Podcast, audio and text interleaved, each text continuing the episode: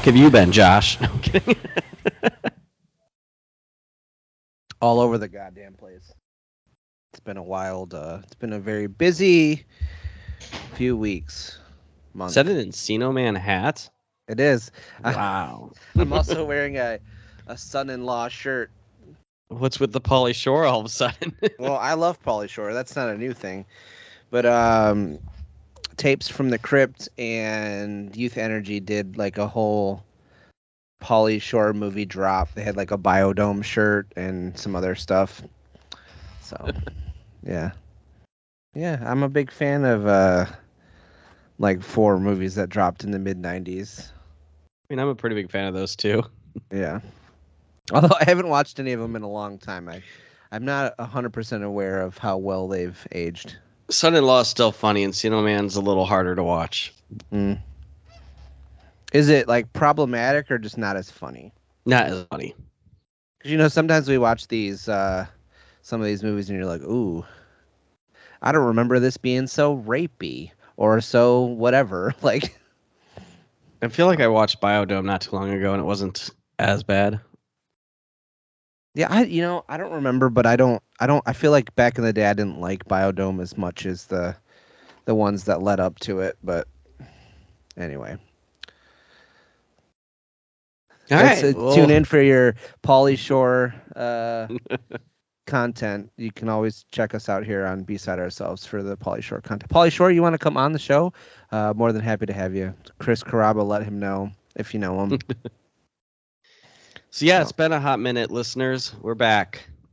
Our, we released we released our last episode on May 11th, and it's June 5th, so almost a month, not quite, like three weeks. Yeah. Yep. So, um, well, why don't we? There has been a lot of cool uh, stuff that's happened. Um, some of which on I think on both our ends that's worthy of talking about on our music podcast. Um, before we get into the meat of our episode today. okay. This, this episode is almost nice. It's episode 68. so, Um, so where have we been? Uh, well, uh, Danny, you're uh, it's it's mostly me, but Danny, you've uh, you're like back in uh, your like school took off. So how how has that been treating you? You like very busy with you know your your schedule changed because of school. So, Yeah, I I'm in school Monday through Thursday from five to nine. I'm in work. You sound very happy about it. It's just this month. After this month, I am done, Hell and then I have two months of actual summer from Sweet. school. And so yeah, it's just been very busy doing that. But also, I had Cool. to cancel or move one of our episodes because I went and saw New Found Glory, which was a really fun show. Yeah, and didn't you you saw it with some interesting I saw it with my TikTok buds. Yeah. And w- so one of the people you saw wi- was Big Shakuna, and then the other guy I I don't know, but he sh- I think I actually I do think I follow him, and he shows up in my like. Eh, I started following him after he showed up with a lot of funny vinyl TikToks, like over and over and over again in my when I was just scrolling. Who's the Who's the other guy that you went and? Uh, his name's Benny. He's Canadian, but he's just across the border, so he comes over here for shows and stuff. Oh, very cool. He's really are cool. It's funny how you're finding the. I mean, obviously, like uh, chicken and waffles doesn't live close, but you found these like other fun vinyl TikTokers who are also like not that far away from us, which is cool. It allows you to go to concerts and free record store day with them and stuff. So And there were two people at the show that came up to me and said, "Oh my god, I follow you on TikTok," which made me feel weird but exciting because I'm clo- closing in on 2,000 followers, which is big for TikTok, I guess. you're you're a big deal. That's why I asked you to do a show with me so I could get fa- famous on ride your TikTok. ride your ride your coattails. Um, oh, this coming from the guy that's didn't they just finish an album? I yeah, we did. We're uh, uh former critics is mixing and mastering right now. Well, we're not doing it. Tyler's doing it, and um, uh, we actually have a small like five day tour at the end of June we're going to the eastern coast of the United States. Oh man, you're going on tour, Josh. Baby's first tour. Tour life. Yep. You're gonna smell so bad. I can't wait. Stinky Josh. I mean, if you could find showers, that's awesome, but it not, doesn't happen easily. I Unless actually you're staying at hotels, which is kind of also ridiculous. We are not, but we uh I we actually just found out that we have like I think all of the nights we have like designated places to stay. So Oh, you're not doing any sleeping vans? Hey man, if if you have a place to stay, what's the point of sleeping in the van? I'm sure I mean, I don't be, think you should, but I think you should for your one Yeah, time yeah. on tour. Yeah. Have one night of having to sleep in that damn van. I'm sure that it'll happen at some point. I don't think this is. I, I, well, I, I definitely know this isn't our last tour. We're actually already trying to plan something later in the summer too. So, um, but yeah, so that's that's one piece of news. Uh, and then uh, also related to that, um, part of the reason we hadn't recorded is because uh, Doug got married, and we had a couple weekends. We had like a ceremony on the west side of the state one weekend, and then the the reception was the next weekend. Uh, so I was very busy with that. yeah, Uh, listeners, I texted Josh all the time, like, "Hey, we recording today?" And he's like, "No, I'm off at a wedding." Same thing next week, and same thing next week. He's like, how many? Yeah, it's like it's like the guy who, you know, has an excuse at work or school. His grandma's died like six times. It's like, wait a minute. Um, and then uh, I was in California for a Star Wars celebration, and I actually had my own moment like you did, where someone came up to me and said, "Are you Josh from Outer Rim Beacon?" Oh dang! But That's it- awesome. It, wasn't a fan. It was someone. It was an enemy. No, it it was someone who well, it was someone who follows us on socials and I think listens to the show, but actually it was someone that I had never met but had like uh at at the time I had access to something online that he didn't, so I bought a pin for him and shipped it to him. Um, you know, yeah, collect still a fan. Don't don't Eh. downplay that. Well, You no, but it was approached by a someone who had it was someone who had actually interacted with me like no. um so uh yeah so that was that was pretty cool but uh i won't go into all of it it was a lot of fun i met Ewan mcgregor uh if you want to come and smell my hand or my uh the shirt that i was wearing or anything like that um i'll be charging admission. Uh and he was just as warm and nice and uh genuine as i would have expected him to be and it was it was a good experience.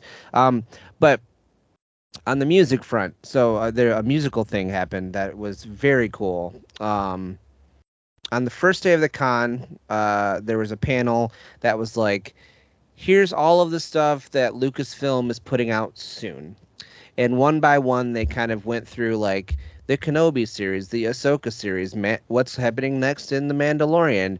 Uh, we're making a Willow sequel, like, and the actors or directors from each one of those things would come out, and that was pretty cool um and actually they started it with like the first thing they did was Kenobi and Ewan and Hayden are on stage with Kathleen Kennedy and they uh they said everyone that's in this panel gets to come back and watch the first two episodes before everybody else in this theater.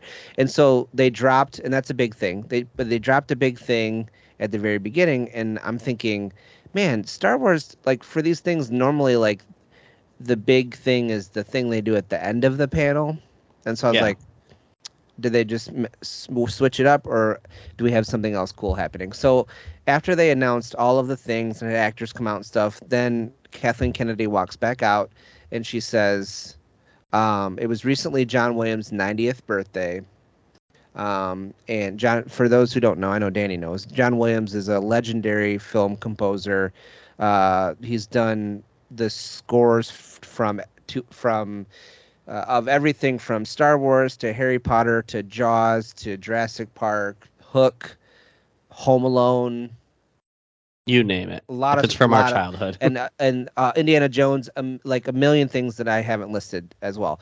Uh, very very uh, important and uh, and very important to me musically. Uh, one of my favorite things about Star Wars is the music. So anyway, um, I'm in the like I'm in the 0.5 percent of list of his fans on Spotify. Like that's how much I listen to him. So um, and she says, well, and he, but even though he's 90, he came back to do just the theme for the Obi Wan show.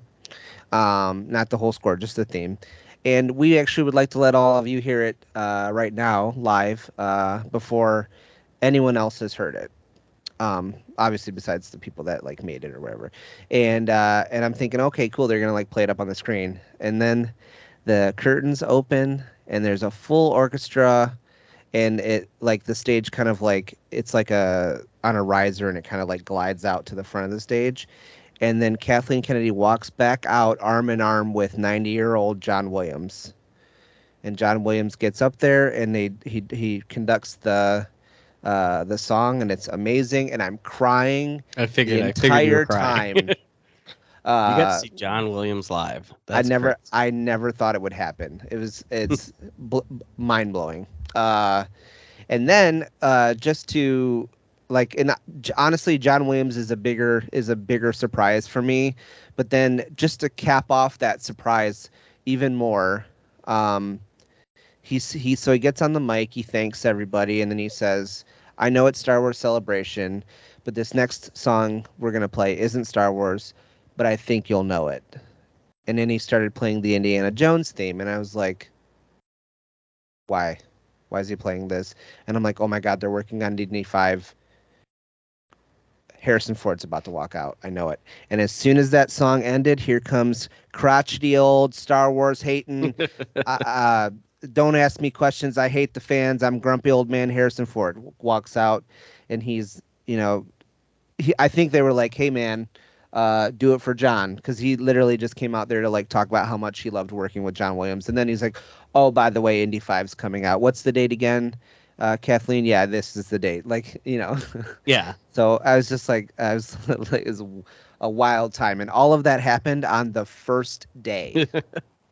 I was like, I was like, they blew their wad. Like, I don't even know. Like, I have nothing to look forward to. Like, everything cool happened in the first day. I mean, obviously, uh, Ewan McGregor was later in the week, but weekend. But yeah, so yeah, yeah, yeah, yeah. Sounds like a pretty nerdy great time. it, it, it, yeah, it was, it, it was wild. So, um, yeah.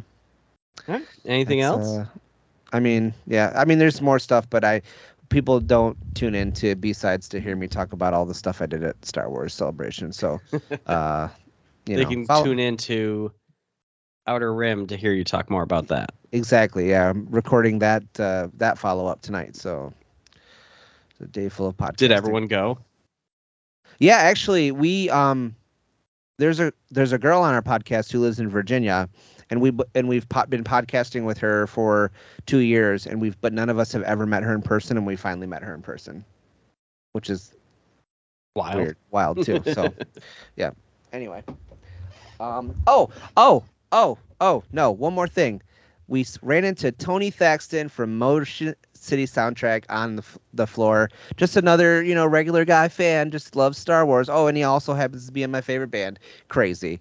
Um, and He's not in uh, it anymore, is he? yeah, Oh, I thought he left. he's been no, he's been back since the last album, and he was on the, all the reunion shows too. Sweet. Yeah, no, I like I saw him and I was like, that guy looks familiar, and then he kind of turned, and we he has a mask on, and I'm I'm like, oh my god, Tab, I think that's Tony from Motion City, and so then I'm like, Tony, and he kind of he didn't look at me, but he kind of like cocked his head like he like did someone just say my name kind of thing? And then i was like i'm i'm being real weird right now but i'm gonna i'm going for it. And i was like tony? And then he looked he turned and looked at me and i was like it is him. So then i was like uh we love your band and uh i love that you love star wars. Can can we take a picture with you? It wasn't i wasn't that nervous but it was like i still Yeah. felt like i was being a little bit of a creep but it's it's all good. He seemed he seemed not off put by it so um and then i was like hey we're gonna see you in detroit in like two weeks yeah that's this weekend that's a week from today did you know that did you I did know that, and I also put it down as probably what we should cover next week. yeah that's a, Commit this to memory retrospective. didn't we already do that Did we? i thought maybe we did it last time we were supposed to see them Oh well, then maybe we'll do a different Motion City album. yeah, we'll just do a different one. I don't. I yeah, we did. That was our episode fifty-four. All right. Well, well, then we'll pick another Motion City album. yeah, we'll figure it out. So Maybe we'll see if All a guest wants to be on. perfect. All right, but let's get into this week's episode. Yeah, what are we talking about, Danny? So, like a month ago, I told Josh, "Oh, I'm obsessed with this album that came out this year, but I ignored it the first time it came out. But I recently have been listening to it nonstop. Let's do this." And then, and then a month went away. But well, and I was very tentative because we had just we had just done another album on a whim, and it wasn't good. Uh, so, and that's not your fault. Like neither yeah. one of us realized it was bad, but then I listened to it, and I was like, okay, yeah, yeah, this is great. So, and that album is we're doing the Weeknd's Dawn FM. Yeah, you know, I didn't even realize that the Weeknd had a new album until you told me because it didn't seem like it was that long ago that like blinding lights and all that came out. But then i realized oh no that came out like right at the start of the pandemic. What is time? Covid stole two years of our lives. Cool. Yeah. So yeah. Um and uh this uh is a very i didn't realize how ambitious picking this album is because he's a weirdo and it's like not just a cool album of songs it's like oh there's a whole meaning and i didn't actually realize any of that until this Weeknd when we decided to do it again. Um, so uh, i have a kind of an idea of what it's about and stuff but we'll we'll get it we'll get it. So, yeah I, i've before the preface it for background story or whatever for history for me i've never like loved the weekend it was fine like his singles were fun bops, but I've never like wanted to buy a Weeknd album. I didn't go out of my way to listen to a Weeknd song, but if it was on, I would, you know, sway with it. But my coworker is obsessed with this, and they listened to it from start to finish one day when we were working. Because I was like, "It's your turn to pick the album," and like halfway through my shift, I was like, "This is really good," and then I just became obsessed with this album. Now it's like one of my favorites of the year it is really good and it makes i'm so i'm in the exact same camp where i'm like uh i do i so i do really like most of the Weeknd's hits. Um but uh you know generally unlike you when a artist is kind of like weird and artsy it turns me off. Yeah. And so i saw that like fake plastic surgery stuff he was doing and all the different like narrative pieces and I was like, nah, just listen to the hits. Uh I mean I, I don't know that I put that much thought into it, but I was never like intrigued enough to go on. Um and I know that's kind of dumb, but that's the truth. So Yeah. Uh, I mean I haven't gone back and listened to any of his older stuff yet either, but it's I feel like we album. need to go back and listen to After Hours though, because it's part of a apparently it's part of a trilogy, and that album kind of leads right into what's going on in this one. So yeah, yeah, um, yeah. I was gonna say he said that it's uh the concept is that it's you're in purgatory, but you're like in your car in purgatory, like on the, the road to the light at the end of the tunnel, and you're listening to Dawn, Dawn FM, which is the radio station when you're in purgatory. Um, and that yeah, I said it's part of a trilogy. It's a follow up to After Hours, um, yeah, I have some stuff that's like background, not really stat sheet, but um, I don't know. I'll just do it together. How about that? Does that okay. sound good? Okay. So fifth studio album came out at the beginning of this year. This on, is his fifth one. Yeah. Oh dang. Yep. Um, it came out on January seventh, two thousand twenty-two. So beginning of this year. Um, like I said, it's a con- this is what I said about it being a concept album. Um, and so he like uh, he was working on another album uh, right after After Hours, and then decided against it because he didn't like where it was going because it was real. I think it was real like COVID lockdown based and kind of depressing, and not in not in the way that uh, like that he wanted. So, um, but he's been teasing this uh, you know, doing, d- saying, doing different things online, and um, and then just kind of decided like put out uh, the single in the summer, but then uh, just kind of decided it seems like to release it on a whim at the beginning of the year, like teased he was releasing rele- on the uh, January 1st like teased he was releasing an album soon like hey the dawn is coming kind of thing.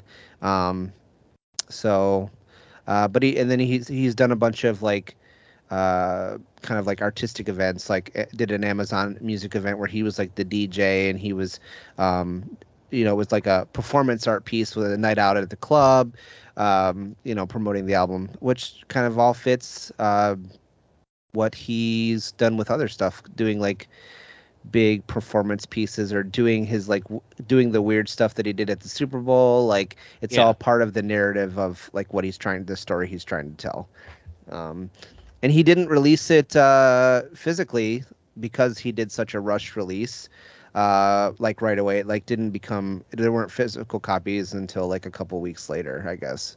Um, but reading all of this, I he I feel like he's he's figured out this like normally you have like someone who is like very commercial their stuff is everywhere or you're like weird and artsy and you're like not a sellout. But like he's riding this line where like he makes weird interesting dark music but then it's also like he makes good singles that are radio friendly and like appeal to a wide audience but then and and even though he's artsy and weird and does all of this extra stuff he's like hey, I want some money. I'm yeah, I'm gonna this is I'll have this song be the theme for uh WrestleMania 38 and I'll and I'll do the Super Bowl and I'll have it be played on the Olympics and I'll like yeah, let's license this stuff. That's like I'm I'm trying to make money, you know. So Yeah. which norm it's just normally you don't have both of those things. Normally like someone's either weird or they're either tr- they're trying to make money. Like there's no it's not, you know, both ways. So I thought that was interesting. He's like figured it out. All right, you ready to get into it? I guess so. I realize I'm I, I I I didn't even take pre workout today. I don't know what's going on. Maybe I'm just really excited to be on here with you. I- so All right, track one, Dawn FM. You are now listening to 103.5 Dawn FM. You've been in the dark for way too long. It's time to walk into the light and accept your fate with open arms. Scared? Don't worry.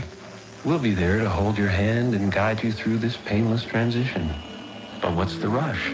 Just relax and enjoy another hour of commercial-free music on 103.5 Dawn FM. Stay tuned. That whole It- thing's like 30 seconds. So I was like, I'm just playing the whole thing.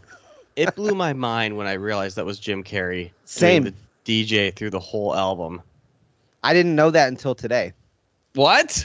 Yeah, yeah. So yeah, so- Jim Carrey's doing the narration, the radio DJ in the background on all the tracks that that's featured in. So the intro to the album, it fits perfect. His last album was about city lights, and the intro, this intro sets up the tone that this is a dark and alone purgatory after the lights are over. Also preparing to take a journey by himself into self-discovery while he's stuck in this area. Yeah, um, and so at the end of After Hours, so After Hours is like the last album. Yeah. Is about like the craziness of fame and culture and how destructive that lifestyle is and but then also how like lonely and devastating it is and self-destructive for him. Um and so we are like led to believe that like the character of the Weeknd dies at the end of that album and it, like blinding lights is actually about the him ODing and the lights of the ambulance. Oh, I didn't know that. It's wild because it's a hit too. Like, um, That makes more sense then, because I took this as like a, like I imagine like a guy on the stage in Broadway, and then when uh, the crowd leaves and the lights go out, let's say the last episode was or the show was called Blinding Lights or whatever, and then he's just sitting there alone, self-reflecting. But I guess it makes more sense the way you said it, with him dying and blinding lights, and this is purgatory. I think it'll. I think uh, it's still about self-reflection and working with your trauma. So I think like it works either way. But that this is just this is what I've read. Other people have the other people's interpretation. So um, yeah. So yeah, Jim Carrey's on here. Totally weird. Totally cool though. Um, they met at the Weeknd's 30th birthday party. Uh, and or on his 30th birthday, and they bonded over their mutual love of telescopes. Wow, nerds. Yeah. so uh, That's and cool. this so because I think because of the digital release in that way, um, like almost every song on here hit the Hot 100, which is kind of wild. Um, so this one debuted at 65. Um, and yeah, uh, I thought that when it says free yourself, I thought he said kill yourself, and I was like, Oh Jesus Oh. Christ! uh, but I yeah, I listened to it a bunch of times, so I was like, okay, maybe it doesn't say kill yourself. So, uh, the radio thing is awesome. I also I just I love the start of this. Like the synth hits real hard. His singing like. Uh, it's very atmospheric. The the melody he's using, I just it's a it's a, a very strong start to the album. Yeah. All right, so track two, a gasoline.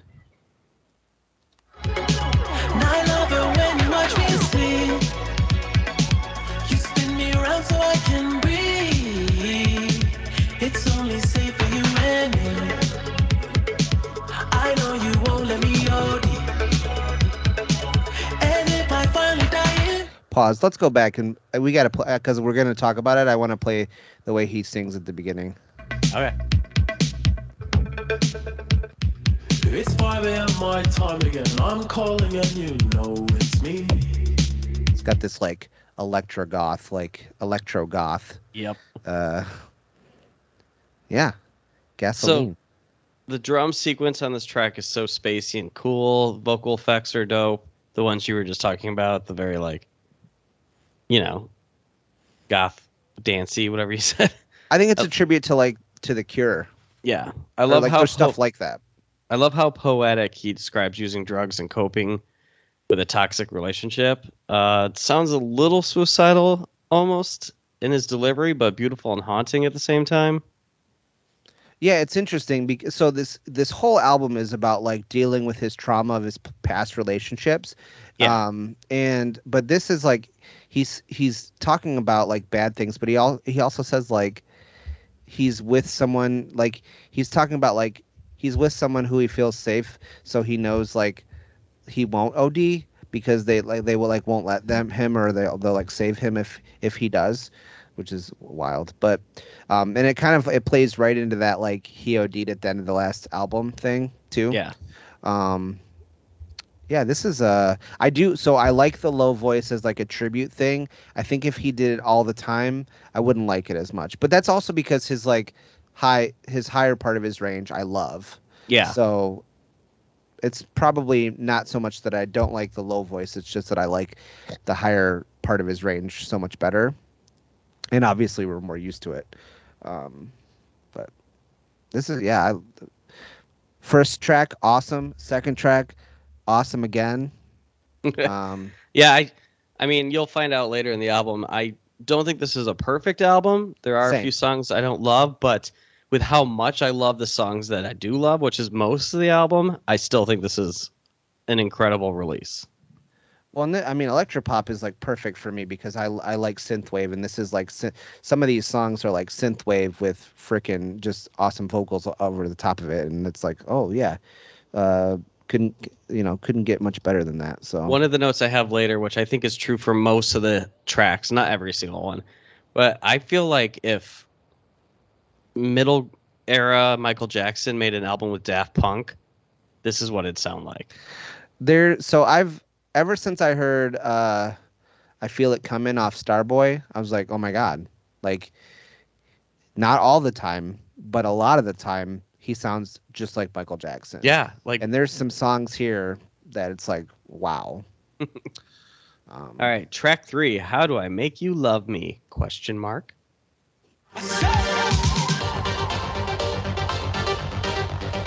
oh i love this digital this dance pop breakdown so that's what i put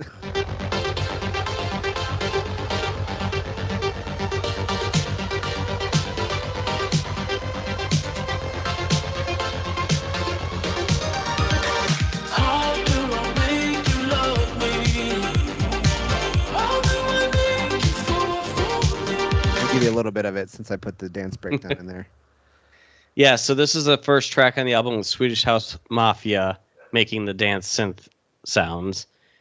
You can definitely tell what ones they're on because it's the next level.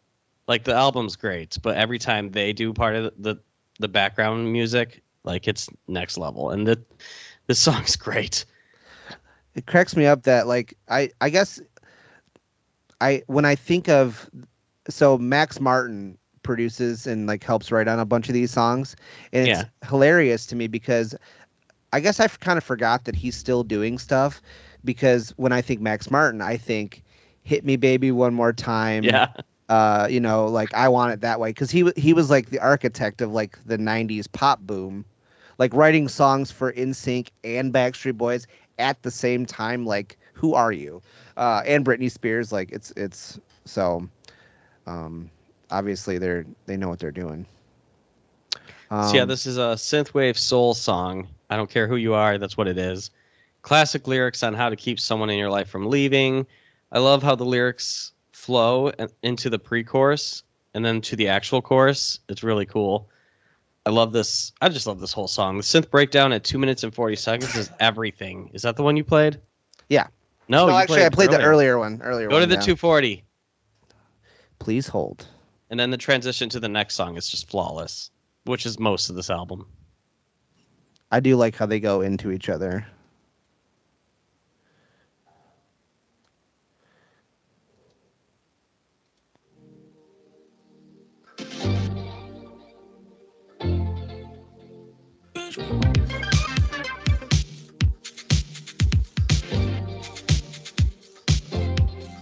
This just sounds like Daft Punk. Yeah.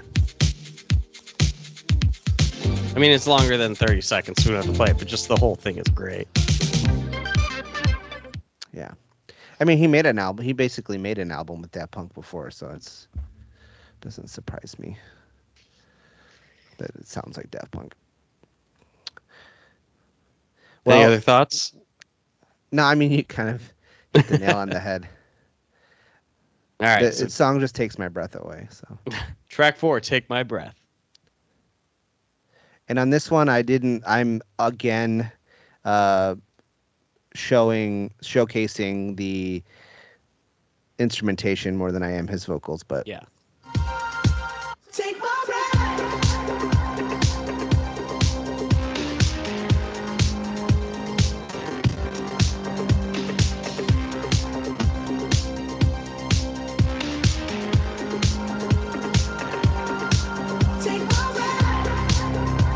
The song reminds me of this song by um, Daft Punk. Yes. It does. Daft Punk. I mean, my first note on Take My Breaths was Hello Daft Punk. Like, that's just what the song, the whole beat sounds like it's from one of their albums. Uh, I heard this one before and it was fine on my first listen, but in the context of this full album, it blows me away. Little simpler pop lyrics that we've grown to know from the Weeknd. Those are usually his hits. yeah. Usually, not always. But it's a fire dance track and awesome to drive to at night, also. Yeah, that outrun. Um, so this is yeah, this is your lead single, uh, number six on the Billboard, so top ten. It's a thirteenth top ten single that the Weeknd has had in his career. Um, even though it's Daft Punky, this has real big throwback vibes, and I think he really sounds like MJ a lot on this one. Yes, he does. Um, my one note, and I think I think this is a good song, uh, and I s- can totally see why it's the single, the lead single. Um, I don't love, and I think this isn't an issue on the. What was that saying? Uh, oh, I th- there's a the the instrumental like later in the song. I don't love. It's like too long, um, but I think that the it's just this album version. The album version is much longer than the single version. The album version is five minutes and thirty nine seconds. So yeah. I do like the added like the added instrumental in the beginning though. So All right, tracks five, Sacrifice. I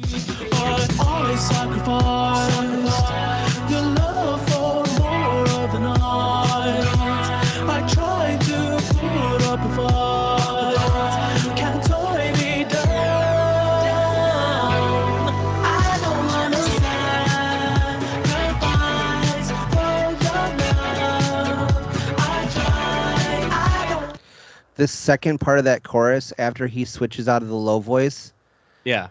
like you could you could probably convince me that it was Michael Jackson. and Yeah, and it, it doesn't hurt that they're sampling like uh, a song from the 80s like so it's got like it's got that early solo Michael like um vibe like thr- like thriller and before What song are they sampling? Do you know? uh I want to thank you by Alicia Myers. Oh, okay.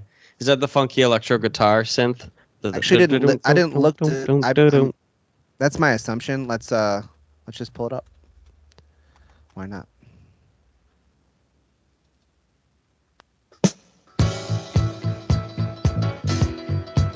You know, I don't know why I did that because it, with samples it could literally be any like little part of the song that they sample over and over again. Go to the So- chorus or something.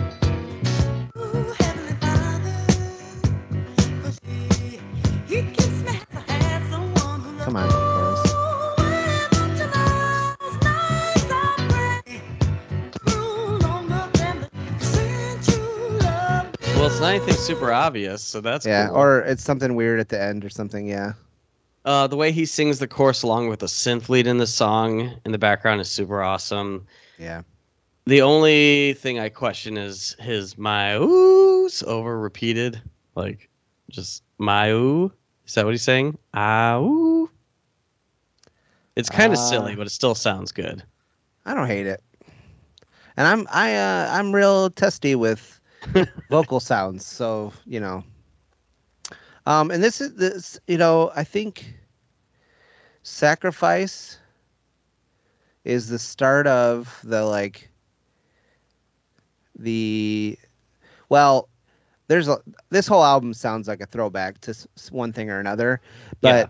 this is this the start of the like sacrifice to basically like maybe like track eight is the like early michael throwback section of this album. Um yeah. I i really like the um you want to you want a spoiler? Yeah. super strong first half of the album. Falls I- off falls off a bit after about at about track nine. I agree. not a complete fall off but definitely not as good as the first six seven eight songs so but we'll get into it We'll get there. All right, so track six, A Tale of by Quincy.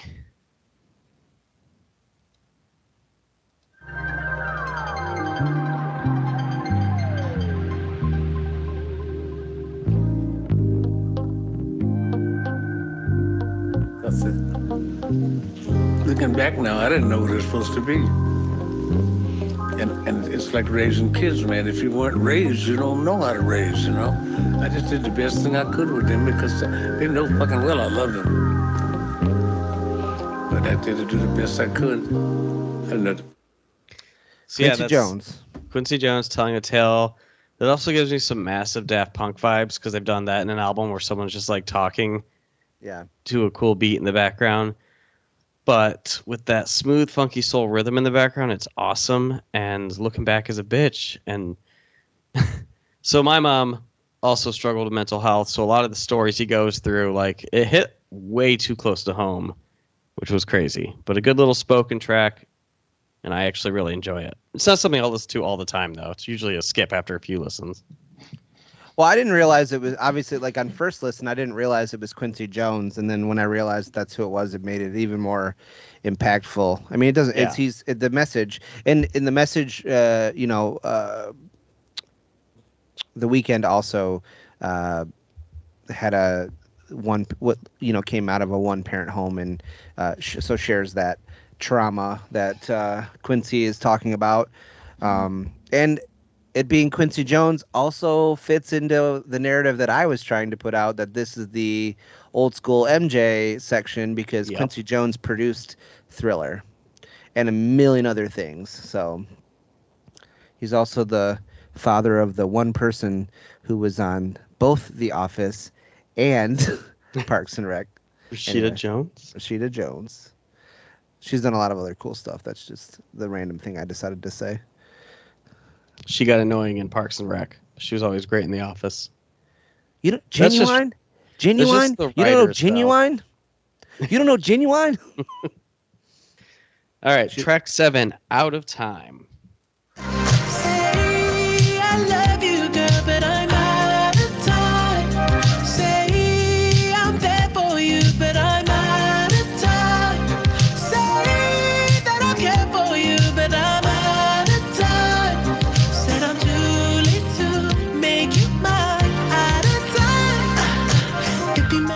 Are you about to look up the sample? It's I have the sample. I actually We'll pull it love up, this though. sample. Like it was one of those that you go back and you're like, whoa, I love this song. Skip ahead a little though.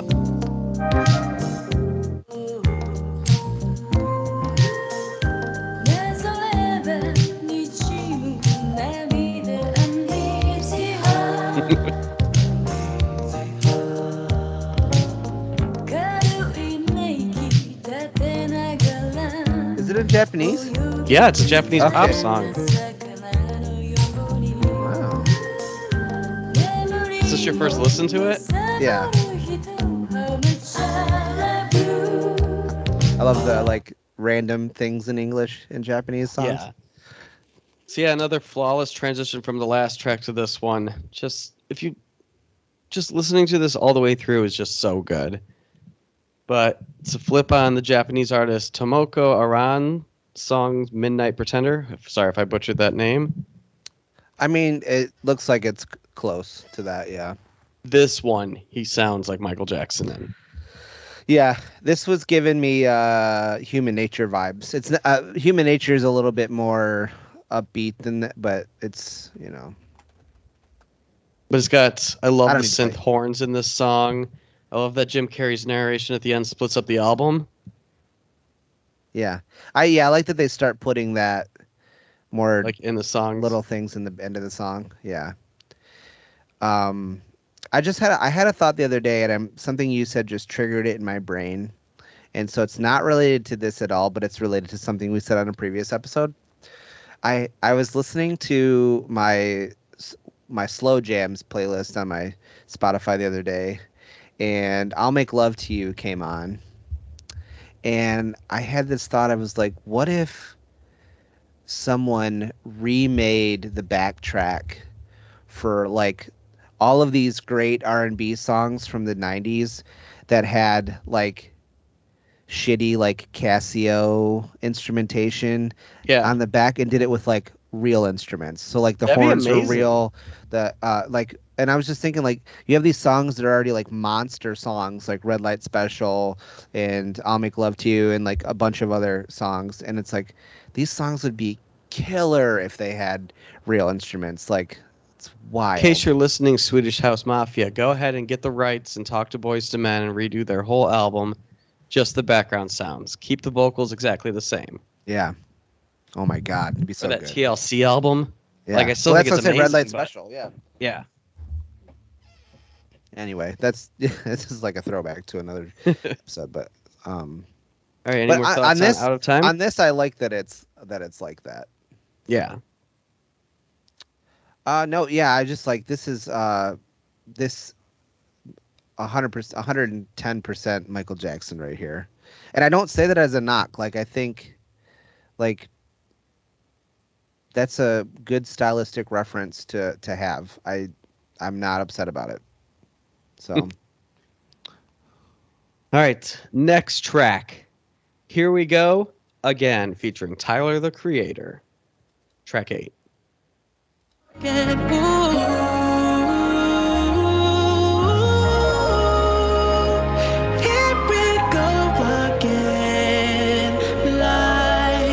Dream, 'cause it's never what it seems. But you'd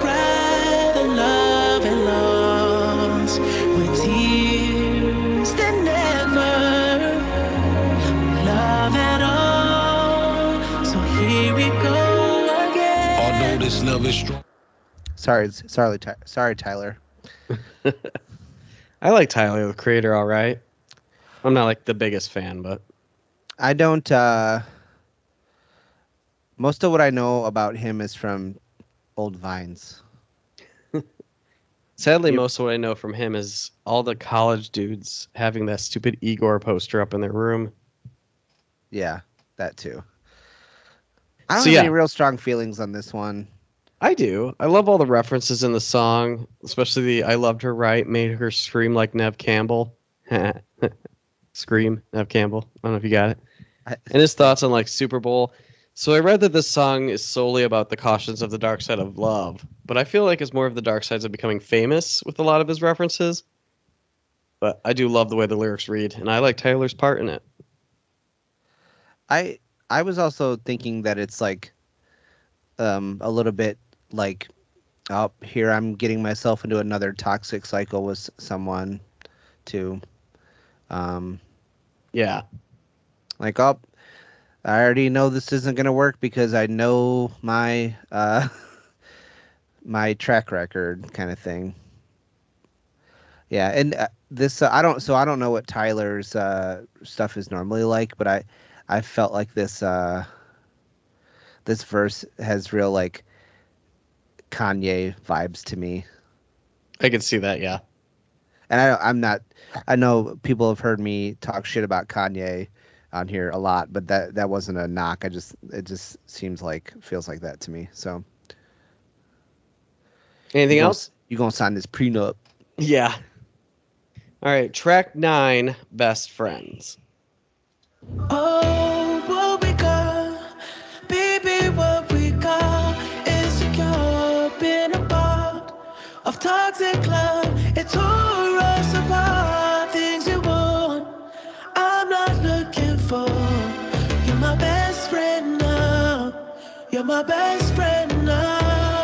Oh, So your classic theme of we can't be friends and lovers, like either have sex in a relationship or we be best friends, but we can't do both. Uh, the song is pretty good, but it's kind of my dud. One of the first duds on the album. Like it's fine, but Yeah, this is where it starts to drop off. I and I feel like it's one of those things we've we've said it before with other albums. It's like it's not even it's not a bad song. It's just not as good. as other stuff on the album. The you know like this is the start of kind of like the I feel like the backing tracks aren't as like expansive and and wild as they are earlier. It's just it's a very simple beat. Yeah. Um you know it works, but I'm like, oh man, I want it to be as like atmospheric and expansive as the first couple tracks were. But yeah. This is where the album starts go down a little bit. There's a few good songs still coming up, but for the most part, you could tell this is a top half or top heavy album. yeah. I said ma- Front-loaded. I can't remember if something got me past this, but I, I, I wrote maybe the weakest song. But then again, I don't know. There's a song with Lil Wayne later, so that. Also, Yeah, we'll get into that. Ugh. All right. Track 10, is there someone else? Question mark. Oh,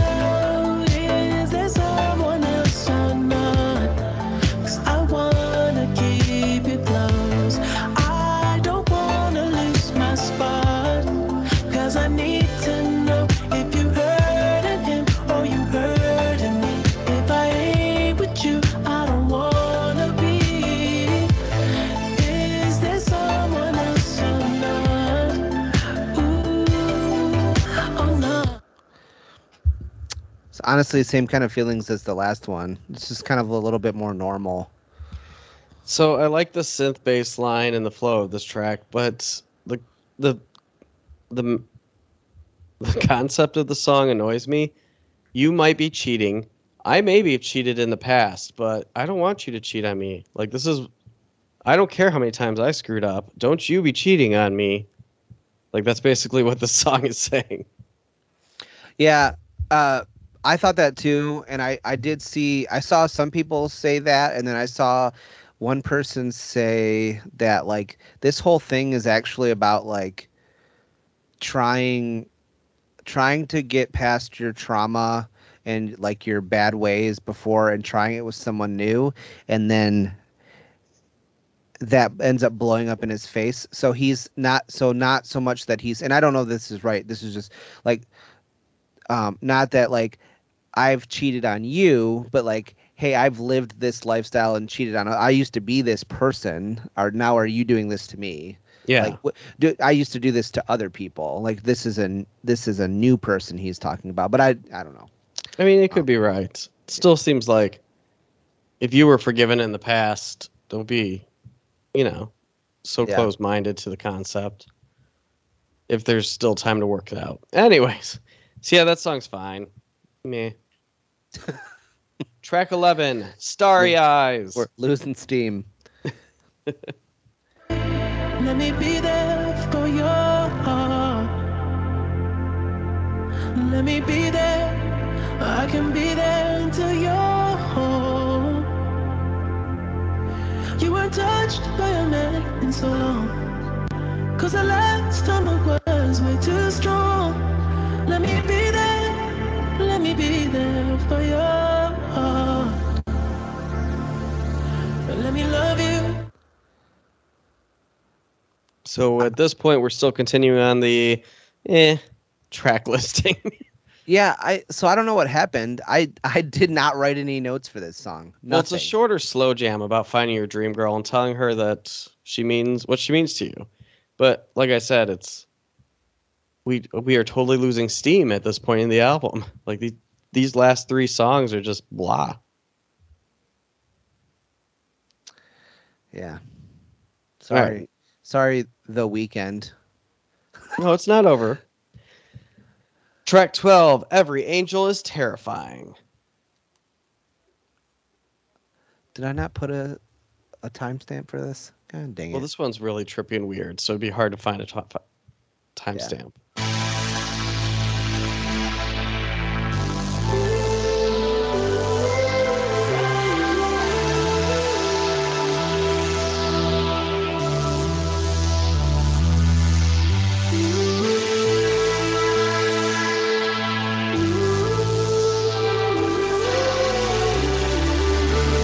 This is the one with the the ad for the fake movie. Yes. Oh, okay, hold on.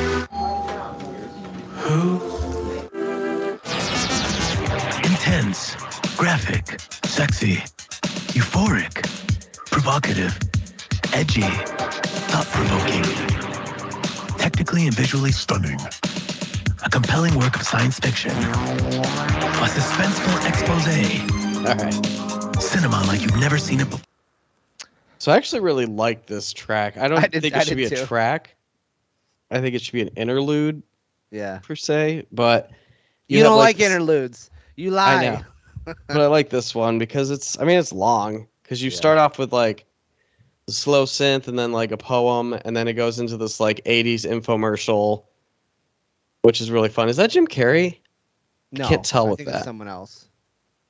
But and then it flows right into the next track. I mean I think it's cool. Yeah, no, I I like it. I like all of the like performance performancey type stuff that happens in this. All the radio stuff with Jim, and this is cool. Um, it hits hard. It hits you with the synth right away. Um, and so I got a little bit of background, and man, I don't know how to pronounce this person's name. So, uh, the title of the song refers to a line from the Duino Elegies by Rainer Maria Reiki. Hmm. We'll just say that's that's right. Uh, the poem represents Reiki's contemplation of the immaterial world, heavenly creatures, and the unknown. Uh, so uh, Reiki contrasts these concepts with the human condition, which he oh he sees as poor and limited to what humans experience in their material existence. Considering the beauty of angels, Reiki con- concludes that humans would be terrified if they came into contact with such beings whose beauty is beyond imagination. Yeah. Uh, yeah. So and then that kind of just that just rolls into this afterlife promo, which is cool. And then it rolls right into Don't Break My Heart, track 13. Look at you. Don't break my heart.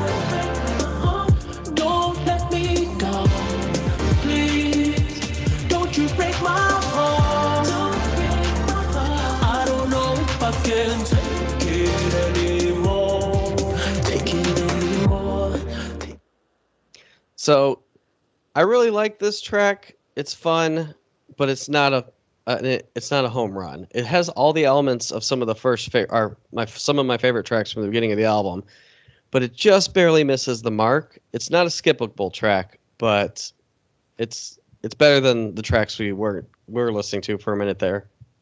Yeah, I just said simple beat is kind of a letdown. The song is good. It's just not as good as the first half.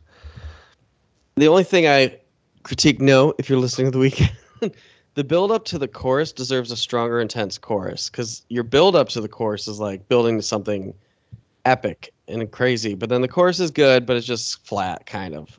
Some seriously fun synth in the song though. Yeah. All of all of the songs that aren't great are still real good. like Yeah. they're just not like as good as the awesome songs. So um All right, track fourteen. Danny- I- oh, Oh. I was say I heard you were married. track fourteen. I heard you were married, featuring Lil Wayne. Um it's Lil Wayne. Lil, Lil Wayne.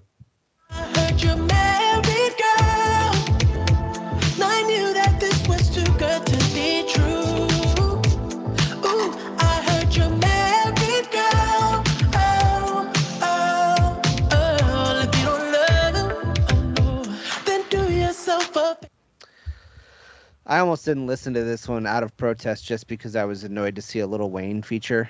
Yeah. And so I'm someone that used to not love his stuff, but appreciate that he was a decent like lyricist um, when he was younger. Um, but it's just gotten worse and worse. And then I kind of just completely wrote him off when he when he uh, started licking Trump's boots. Yep. Um, but so the verse isn't good. The flow doesn't match the song, and the vocal effect that he uses is terrible. So it's like not even like begrudgingly good. Like, you know, when we used to like hate Bieber because he was being an ass, but then he would put out an album, it'd still be really good. Like when he was younger.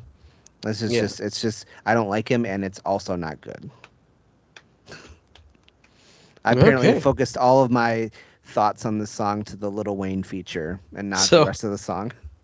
Well, let me. I really like this track. It's a soulful jam about a girl hiding she's married when flirting with you.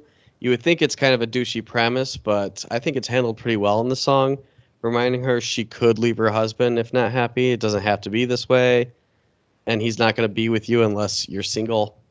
Like he found out you're married. You can't keep flirting with him unless you take care of that.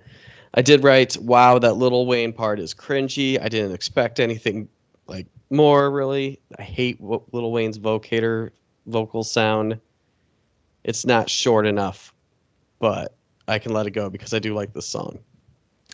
Um, Danny, is there someone else? Yes, it's her husband. but you know, you know what, you know what? When you find out that your girlfriend is married, do you know how that makes you feel? Less than zero, track Boom, 15. you got it. you picked it up, and I wasn't ready. I was- You're the one that set me up. thought I was so smart, and here we are.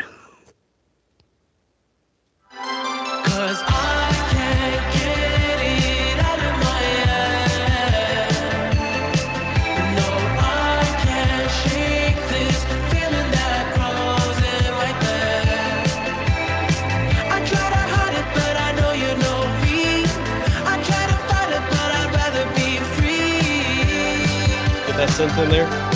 Oh, oh. So I fucking love this song. It's ridiculous because it's it's so poppy. It's so 80s Olivia Newton-John the way he sings it. Like yeah, I, I want to not like it because it's such a like departure from everything else, but it's good. you remember Hello Goodbye the band? Yes. I feel like this is a Hello Goodbye song with how cheesy and cute the stupid synths are in it. But I love this song. It makes me want to put on some leg warmers and dance. It almost sounds romantic, but the theme is depressing. Uh, Yeah, the girl it's once finding you amazing, looking at you as less than zero now. it's definitely not not good. But this is one of those things you were talking about where like it sounds happy as hell, but the content is so sad. Like most of his singles, like Yeah. Yeah. Any other thoughts on that? No. So yeah, less than zero is honestly in my top five for the album, and it's crazy because it is the poppiest Weeknd song I've ever heard. It's so happy, but not. All right, so track 16, the final one, Phantom Regret by Jim. Jim Carrey. If the pain's living on when your body's long gone and your phantom regret hasn't let it go yet, you may not have died in the way that you must. All specters are haunted by their own lack of trust. When you're all out of time, there's nothing but space. No hunting, no gathering, no nations, no race. And heaven is closer than those tears on your face. When the purple rain falls, we're all bathed in its grace. I love this I- thing so much that I didn't know what part I wanted to play. I couldn't pick. I had a trouble picking one. I, I my only note is this is an epic, beautiful poem by Jim Carrey at the end of this perfect album. Well, not perfect, but great album, and it ties it up perfectly. You just feel like you went on a journey with him. Who is? Did the Weeknd just write that poem? I need to look in the see. Who, I, I don't know, who got the but that credit. poem is awesome. Oh, it just it has writing credits for everybody. Okay. But yeah, isn't it just like No, perfect great. cherry? Well, and the in the it, the performance of it is good too. Like that's Yeah. that's the performance and the uh you know and the the actual words. So yeah, man. It's a good uh it's a good way to end it too. So yeah, that's the Weeknd Dawn FM. I honestly give it like a nine. Seven. I knew. Yeah, I figured you'd go seven. Nine up to track like seven and then uh six after that, maybe. I don't know. I think I love it that the three songs I'm not crazy about are all grouped together. Yeah. So I can always just like, eh. But there's only three songs I really didn't like love love, but they're not skippable because I'll just throw this whole album on all the time. I put it on today while I was doing dishes. Felt good. Dancing. Yeah. And I Uh, never thought in a million years that a Weeknd album would be one of my favorite albums currently. Well, we'll have to listen to After Hours and see on that one too. And I'm glad you liked it because I didn't know how you were going to respond to this. No, I yeah, I this is uh I want more stuff like this. So Yeah. All right. Uh it's time for the gonna- weekly rewind. yeah, trying to narrow it down. Whoa, whoa, whoa, whoa, whoa, whoa, weekly rewind because this is three weeks worth. Oh, see, I just did like the newest stuff. well, there's some I, I want to throw out there. That's fine. I'm just gonna name them. There's too many to play. But Death Cab for Cutie released their new album or uh, song from their new album Roman Candles, which sounds crazy. It's just not the normal Death Cab sound. Bret McKenzie of Flight of the Conchords released a new album called Little Tune, or is that just the name of the song? I don't know. But the whole album did drop. Uh, while we were gone, I guess My Chemical Romance dropped a song. Josh, have you heard it? I have. Uh, I like it, but I it's so it's one of those songs where um, I I'm hoping because they're like a huge act that it was a deliberate choice. Although I'm I don't know if I am hoping or not. Uh, like I hate when it's not mixed in a way that I can hear the vocals over the music. Yeah, I could see that. But otherwise, I liked it. But that that was like infuriating to me. So All right, so we got a new song from Blaqk Audio, which is the synth side project of AFI.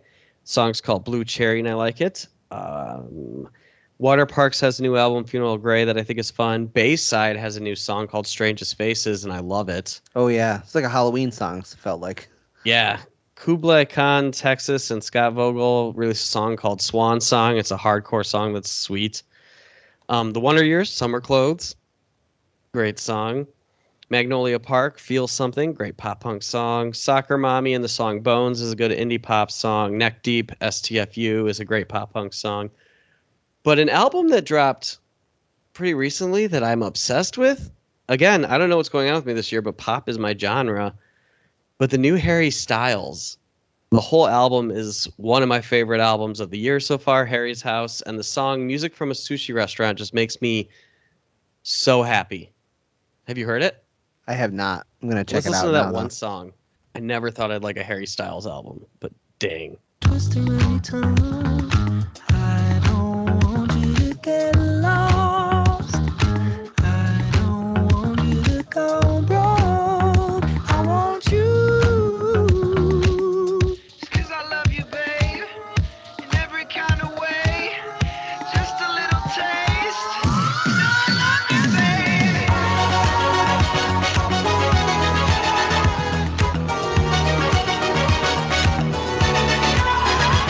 Is you think he's trying to emulate Prince? You got to just listen to the whole album. It's so cool. So I'm gonna ask you a question that's gonna make me seem real old. You're good. Um, is this a is is Harry Styles a situation like Justin Timberlake, where like yes. so Harry Styles was in One Direction, Josh. I knew I knew he was in One Direction, but I was like, is he the only one that's like broken out that anyone gives a shit about? I believe so, yeah. Okay. I And I, didn't mean, know much of his I mean- old stuff. But I mean, no disrespect to JC Chasez, uh, Lance Bass, uh, Chris Kirkpatrick, and Joey Fatone. I give a shit about you. I'm just saying the greater public didn't. They only they all latched on to Justin. So so yeah, I'll give that's it a shot. my I- weekly I, rewind. I like enough, you know, I like enough stuff like that. I mean, and I feel like, you know, I Yeah, you like pop, but you don't. Yeah. I don't know if you like a lot of newer pop. sometimes You like the classic '90s pop. Yeah, but I like like Bieber drops a song I like at least once a year seems like, and um, there's other stuff. I don't know. I give it a shot. Um, So yeah, I'm, de- I'm definitely not a.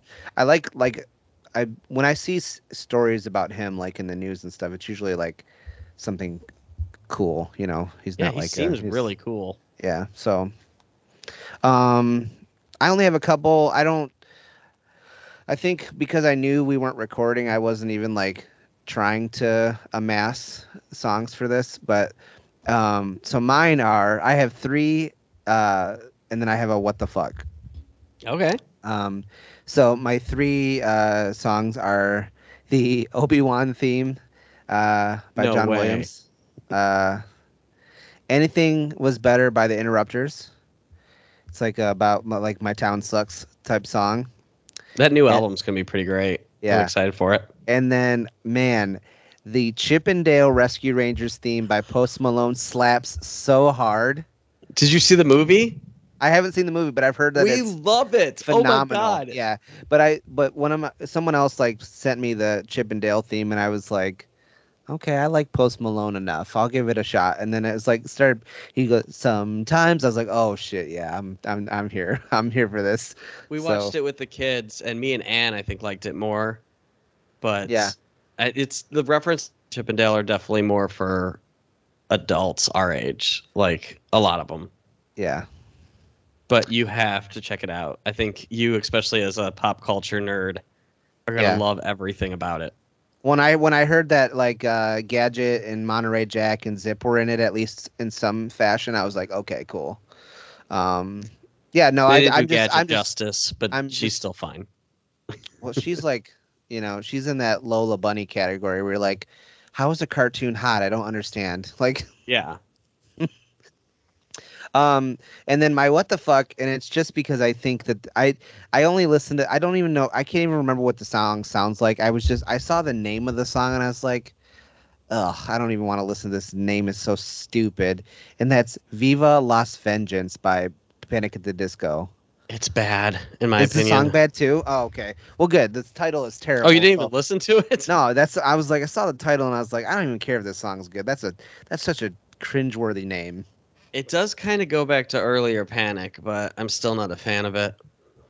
Mm. We'll see what else he does, but Is Panic more than just Brendon Urie at this point? not anymore. Mm. It's just him. But he's built a brand, so why would you switch, right? Yeah. So,